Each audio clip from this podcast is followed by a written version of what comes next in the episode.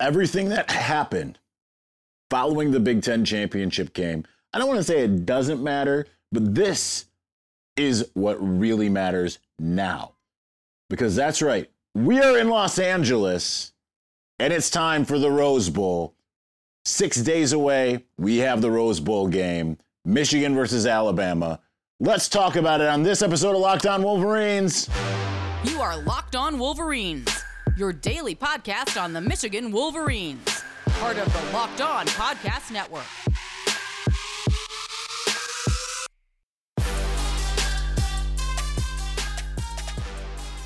Happy Tuesday. We are back and doing it. Locked On Wolverines podcast, part of the Locked On Podcast Network, where it's your team every day. I am your man on the ground, Isaiah Hole, publisher of Wolverines Wire 3 USA Today Sports Media Group, and I am here on the ground in my former home, Los Angeles, California.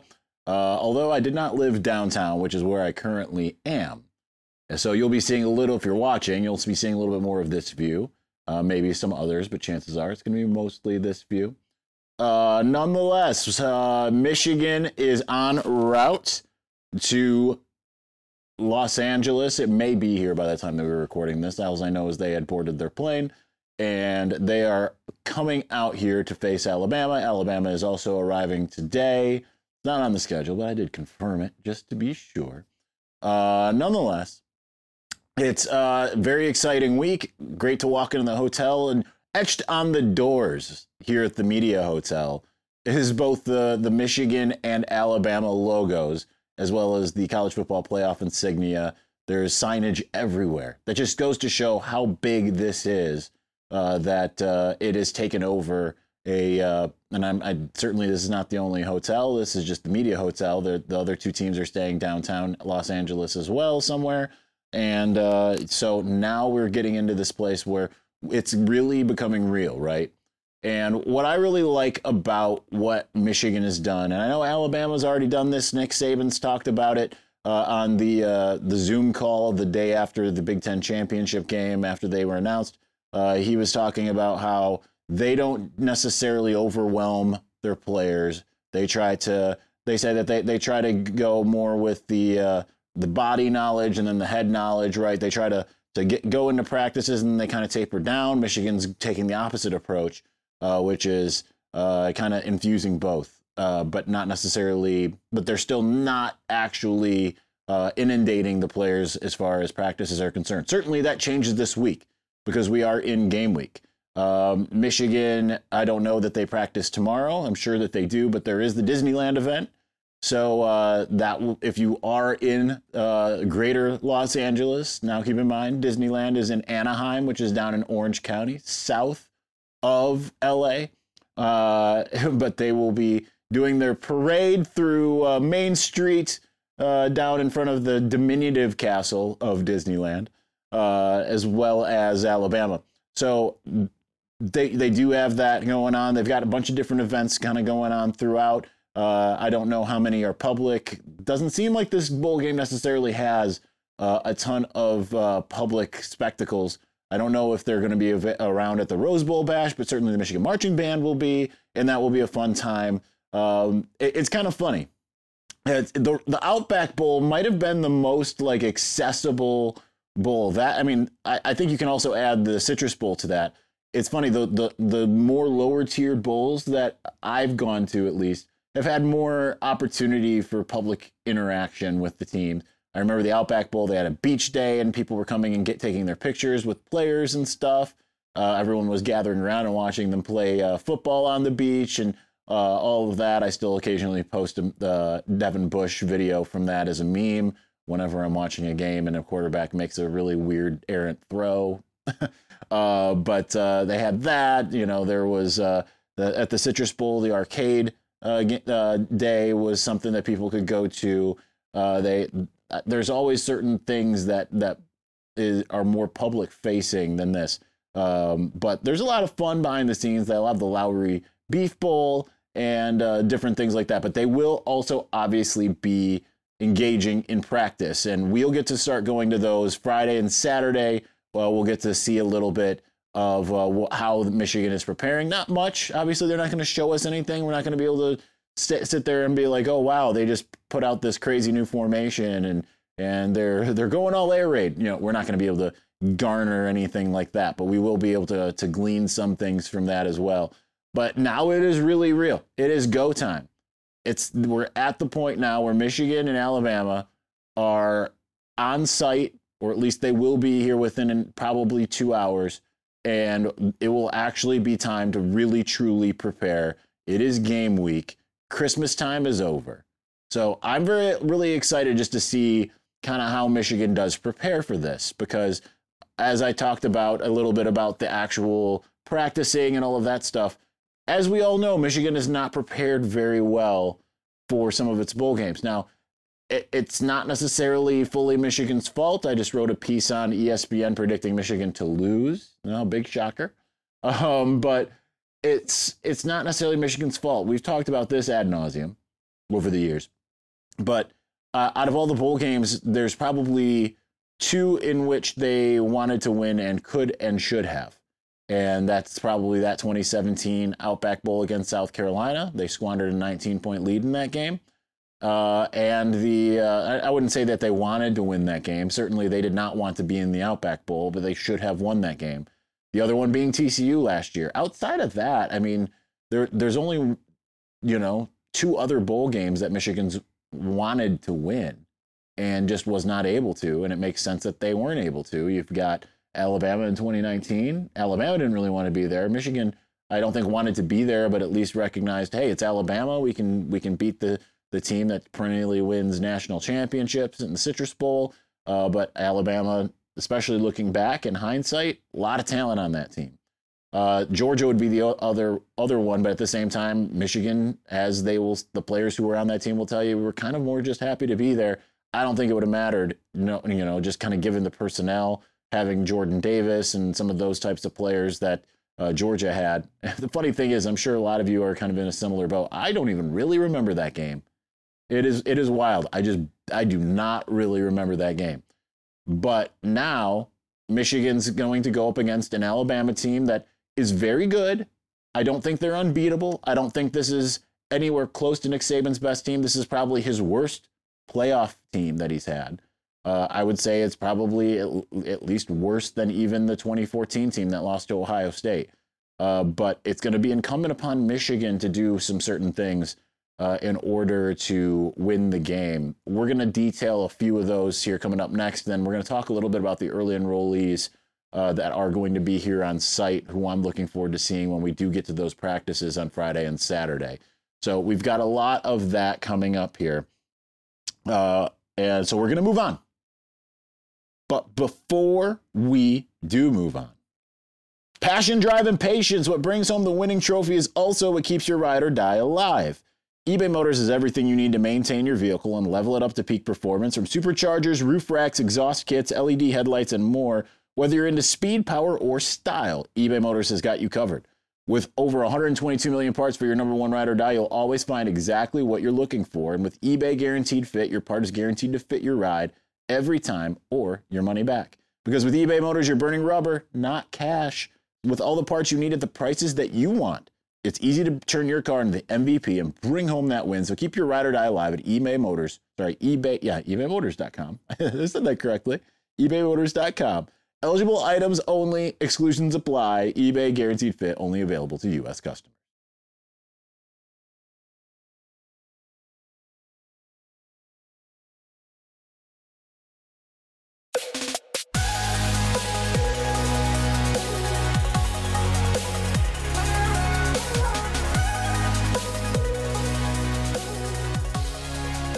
All right, so Michigan has got to do a lot of things. We've talked a lot about this game over the course of the last few weeks, of course, ever since this game was announced. Um, it, it's there's the a lot of the obvious things that Michigan has to do, somewhat contain Jalen Milroe, but I would go a step further. I think getting pressure on Jalen Milroe, get him to a point where he wants to escape the pocket, right? And he he is not this unbeatable force. We've talked about that. He is certainly a player that you can force into mistakes. And I think what Michigan probably needs in this game in order to win is to be in the positive when it comes to the turnover margin. Now, Michigan does do better in the turnover margin than Alabama. Alabama is no slouch. Michigan has been, especially uh, in recent uh, memory here, has been very, very good at, at being ball hawks. This is not something that Michigan was doing the last few years, but with this, you know, so-called pillars that they always talk about, Michigan has been very good at getting the football, and we've seen that even in the big games. Penn State, uh, they had the takeaway. Uh, it, it, you know, it wasn't an interception; it was a fumble. I believe that was the only one that I can recall. And uh, against Ohio State, the two interceptions.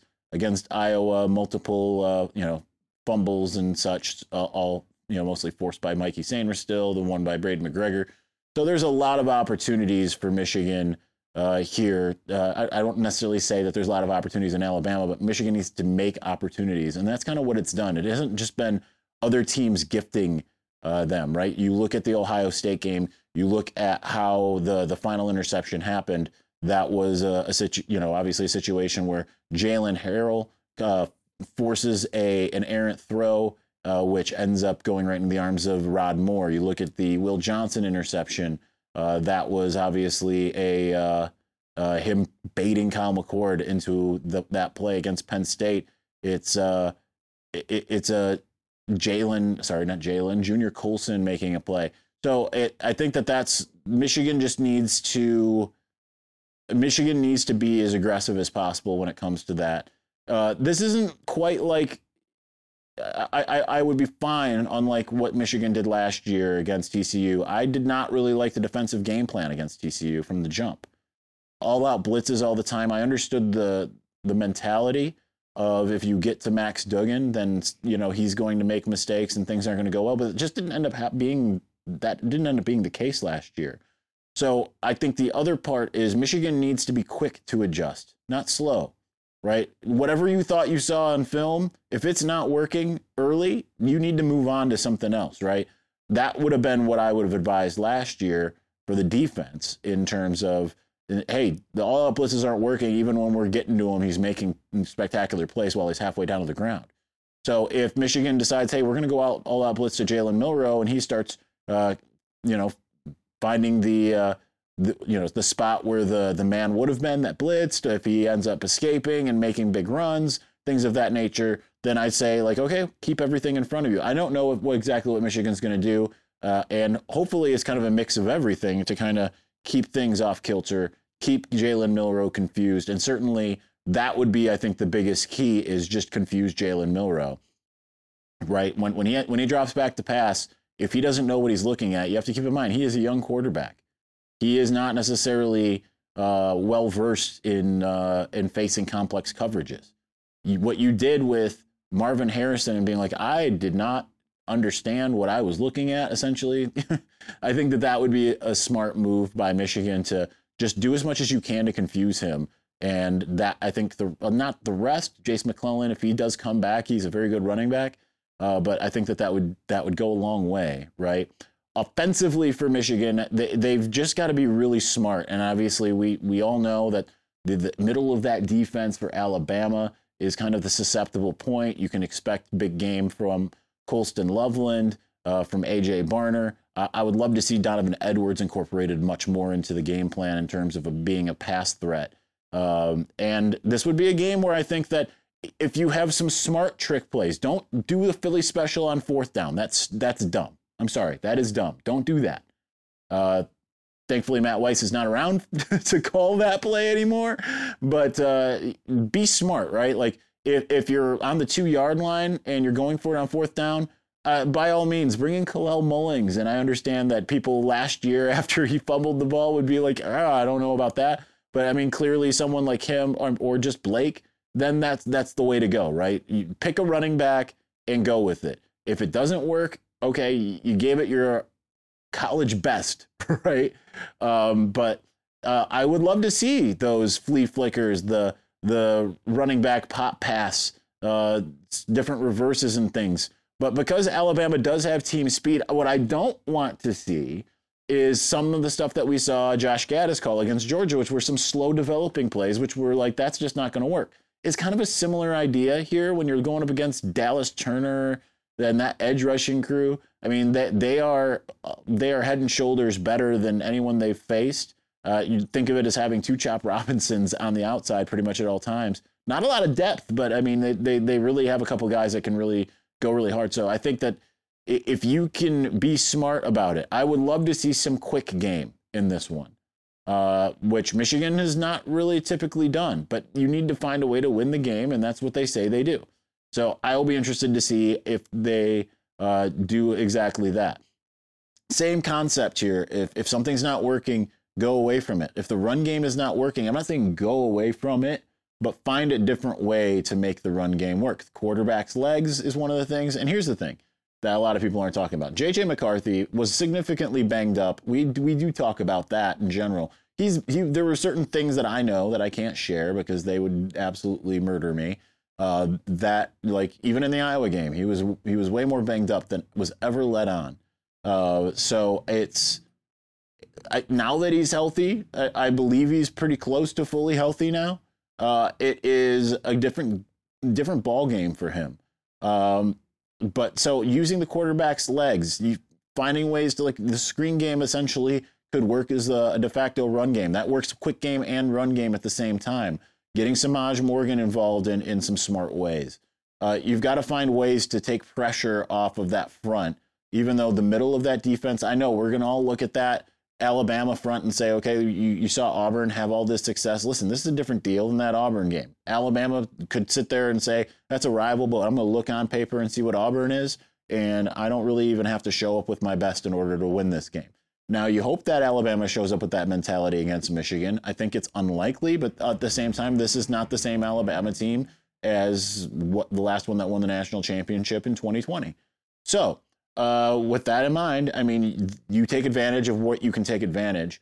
And I, I do disagree with, I can't remember who it was that said this. It was some national pundit had said that uh, Alabama uh, wants Michigan to drive the field, and that's not something Michigan is very good at. No, Michigan is exemplary at that. What I want to see from Michigan is not that. I want to see some explosion for once all year. This has been. Can can you sit there and recall many explosive plays from Michigan outside of like the 10 to 20 yard variety.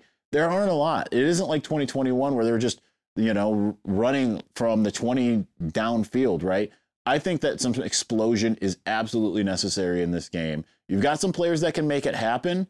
So, you, but you need to find a way to do it smartly. Obviously, Alabama's a secondary is a strength, as is our, are their edge rushers. There's not going to be a lot of capability, but scheming up some smart plays to somehow take advantage of what Alabama has or lack of what it has going in the middle, I think is really, really crucial. All right, we are going to move on and we're going to talk a little bit about the uh, the early enrollees because there are multiple players who are going to be practicing with this Michigan team. No, they won't be participating in the game, but I do think that it's one of the more intriguing things that happens in uh, Bowl Week the last couple years. So let's discuss that here in just a moment.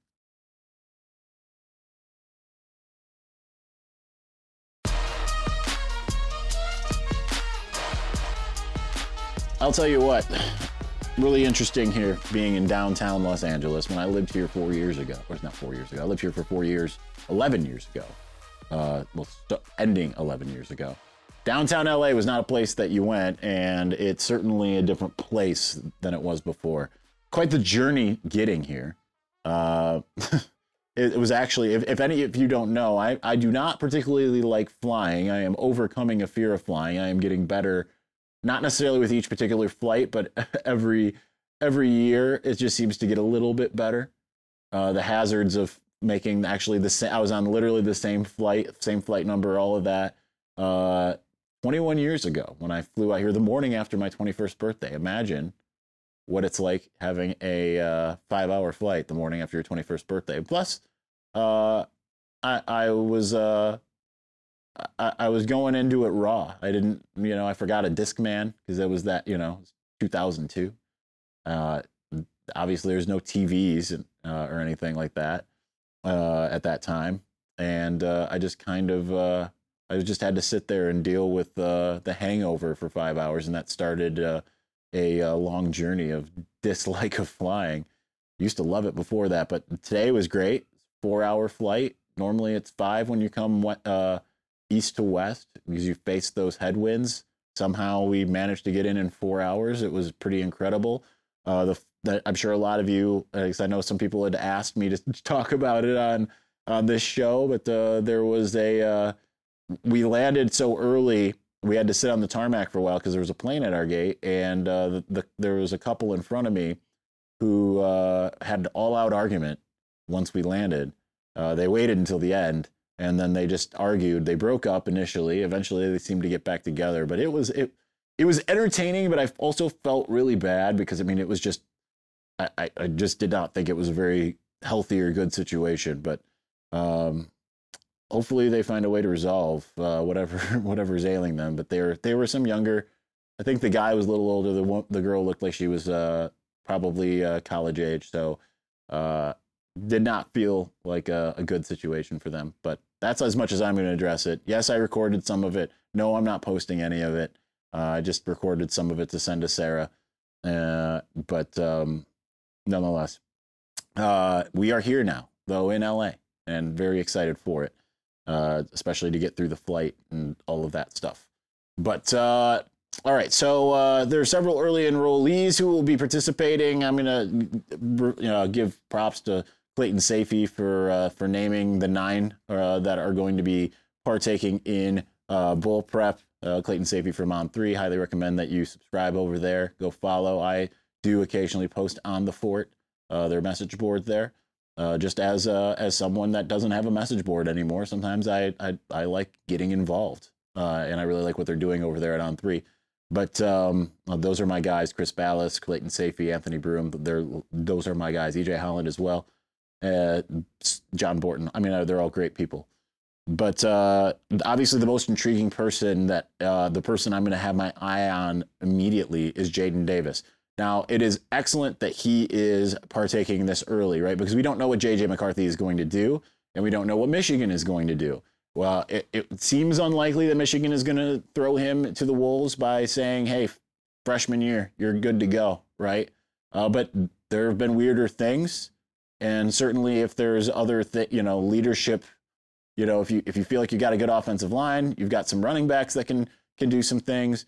Uh, it, it's a very hard schedule. Maybe it's not going to be as hard as it looks on paper, depending on what happens with Texas and uh, Washington. Uh, obviously, some of these teams are going to be losing their quarterbacks. Um, Oregon, uh, but uh, and you know those are two of those are the home games, but it, it you know it's still going to be a very difficult uh, road to hoe. So I, I don't necessarily think that we're going to see him out the gates, but to see him in the maize and blue, to see what he does in the limited time that we'll get to see him, I think is very exciting. And his counterpart, Channing Goodwin, uh, especially just for the sake that uh, I, I know I feel like this is kind of an underrated. I know I, I kind of slammed the wide receiver class uh, last uh, last week, but at the same time, it is kind of an underrated group at the same time, right?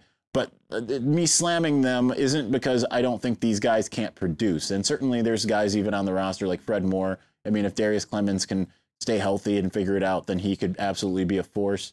Uh, but uh, you need all these things kind of, to kind of work, right? So um, it's uh, it's I just want to see Michigan get more blue chip guys. Now, yeah, they they got a Darrius Clemons who's a blue chip guy. They got a Karmello English who's also been banged up as a blue chip guy. Could Amar- uh, Amorion Walker, uh, sorry, yeah, I got that right. Amar- no, Amarian Stewart. Amarian Stewart, could he be the uh, could, could you know he could he come on really strong? I mean, he, he's going to be a little bit more diminutive in size uh, and everything. Uh, both of the guys are a little bit smaller, and that's why they're kind of looking in the portal for that six three six four guy. Uh, but that's where I kind of want to see Channing Goodwin now. Walk uh, Stewart.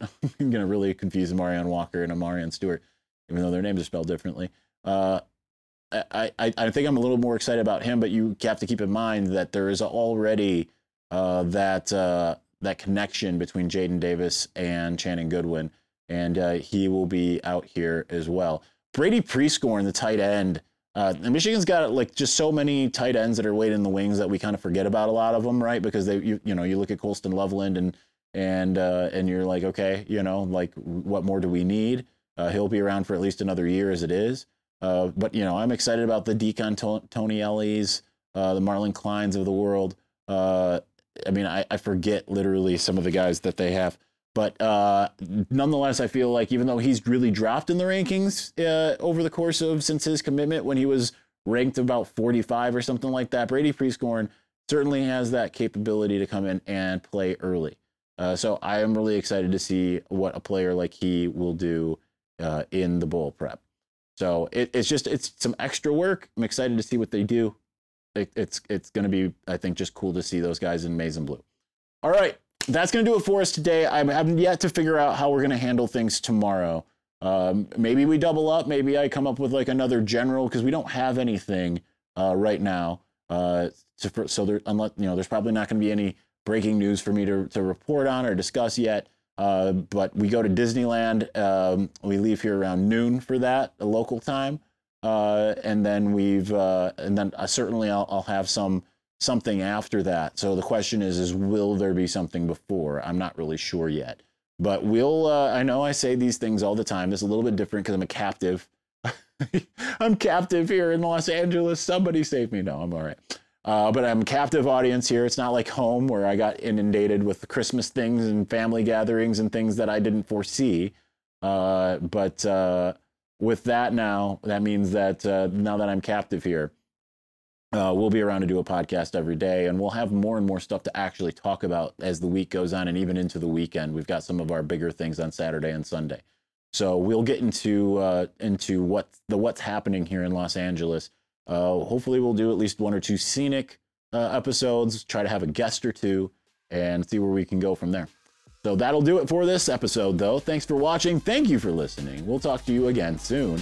Peace.